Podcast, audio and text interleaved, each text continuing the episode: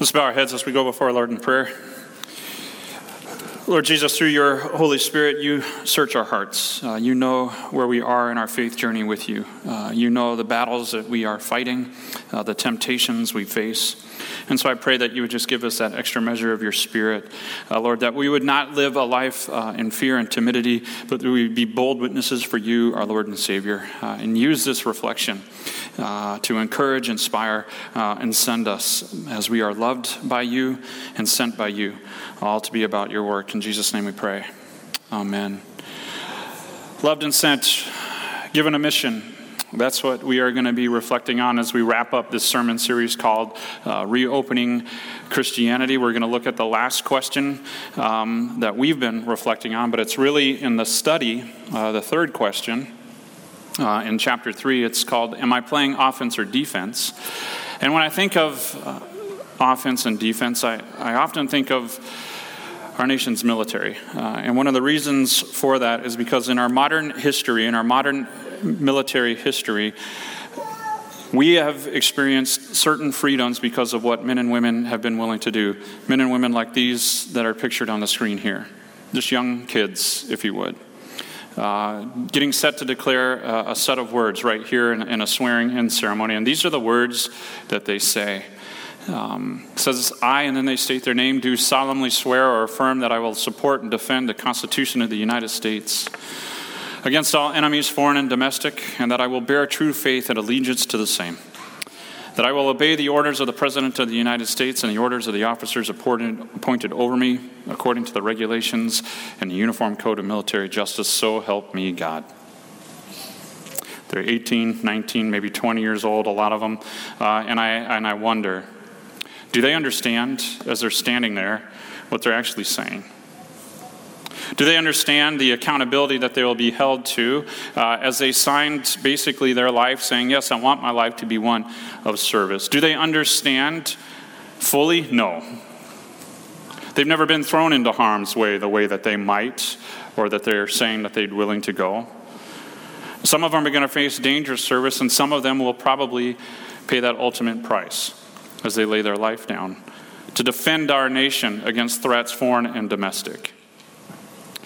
And next weekend, Memorial Day weekend, we celebrate and we give thanks to uh, our Lord for the gift of those men and women that did lay down and pay that ultimate price, that sacrifice, so that we could have freedom and live in that freedom. But we get to live in that freedom as Christians all to God's glory as well. And so that's what we're going to be reflecting on now. As we have this freedom that we've been given in this great nation, as God gives us freedom over our sins and, and temptation and the devil, um, how do we go about living our life? Right? Are we bold for Christ?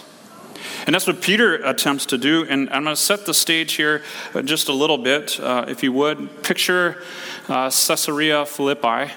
Um, it's kind of a cliffy region, and there's a valley floor where people are probably gathered. And commentators say this is probably what Jesus did because Jesus is a, a teacher and he uses oftentimes visuals to help his teacher uh, students understand what's happening. So he's probably on an elevated position with his disciples, looking down at this valley floor. Maybe people gathered from all walks of life, this Gentile region, Caesarea Philippi. And he asks the question Who do people say that I am? And then the disciples say, They say a bunch of different things, Jesus. And then he looks at his disciples, his group that he's with, his band of brothers and sisters. And he says, Who do you say that I am?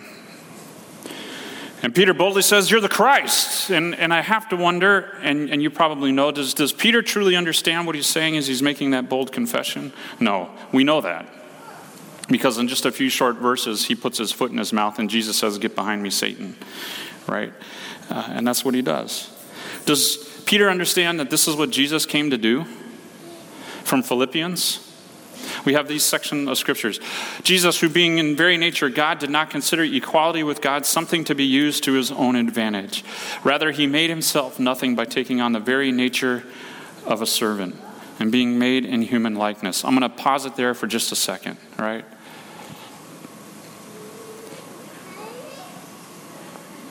Jesus could have very easily just stayed up in heaven. God, the, the Father, could have just said, as he looks down at creation and, and goes, Why do I want to mess with these people? He could have very easily done that. We, the human race, marring God's beautiful creation with our sin, with our, our ways of doing things that go against God, and we do it repeatedly and repeatedly and repeatedly. God could have very easily stayed up there in the safety and the comfort and the protection of heaven and paradise, and yet he did not. He sent his son, who, being very nature God, did not consider equality with God something to be used. He was made in human likeness. And in verse 8 there it says, Being found in a human appearance as man, he humbled himself by becoming obedient to death, even death on a cross. And then in verse 9, so God exalts him to the highest place and gives them a name that's above every name, that at the name of Jesus every knee should bow in heaven and on earth and under the earth. Every tongue confess that Jesus is Christ to the glory of God the Father. You realize this will happen, right? There will be a time when we are all standing before our Heavenly Father and we will be kneeling. And we will be boldly professing, You are the Lord. And there will be some who recognize he is the Lord. And Jesus will separate the believer and the non believer. The believer will enter into paradise, the non believer enter eternal damnation. This will happen. God's given us that promise. Does our soul ache? Does our soul church? You've been given a gift of faith. Does your soul, does your heart break for the unchurched, for the people who do not feel like they have a place here? Does your heart ache for the people who are far from God? I pray it does. Because the only reason why you have faith is because God has given you His gift, this gift that we celebrated the Holy Spirit. He's given you His gift, His faith, and He's working in your heart so that you can boldly profess, like Jesus, uh, Peter did, that Jesus is the Christ. Did Peter understand it? No. He didn't. Did he mess up repeatedly? He messed up. But I believe those stories, those are accounts are in the scripture so that you and I realize that it's not about our being perfect, but it is about our being faithful to the call and the mission that God has given to you and to me. As a believer, uniquely gifted with certain blessings so that we can make an impact in our lives to the glory of God the Father for the sake of those who do not yet know Christ. I think about that. Every year, when we over in the sanctuary have young kids, kids, eighth graders, basically standing before their family and their friends and before their Lord, and they're reading a statement of faith, and every one of them are terrified because they're public speaking, and it's maybe their first time actually saying something in public. And as they're doing that, they're saying these words I believe in Jesus Christ as my Lord and Savior. And the nerves are there because they don't want to get it wrong. They don't want to mess up. They don't want to look foolish in front of their peers. And the whole time, we as adults, and we look at these kids making this statement, and then a little later in the week, uh, on Palm Sunday, they actually say, Lord, I want to follow you all my life. And I'd rather die than fall away from the faith. That's the, the confirmation service that we do as Lutheran Christians, where basically eighth grade students are taking ownership of their faith. And do they understand it? Parents, do you understand what your kids are doing? And the responsibility that we have as, as adults to nurture and grow that faith, to, to use our time of teaching. Because I've been wondering about this. Because a ninth grader and a 10th grader who cannot yet drive and cannot intentionally, unless they walk to church on their own, get here. So, we as the adults in their life need to do everything that we can. We get to do everything that we can to embolden and empower and bring them into God's house for worship so they can grow in their faith because they're going to hit high school, they're going to hit college, they're going to hit lie after lie after lie that's going to be leveled at them by a culture that wants to see Christian values destroyed.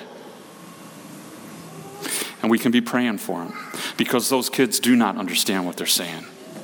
Just like you and I really do not understand. Lord, I want to follow you all my days. I'd rather die than fall away from the faith. Shoot, we struggle to die to ourselves when temptation comes our way. We run after it. Oh, this feels good. Whoops, God saw me.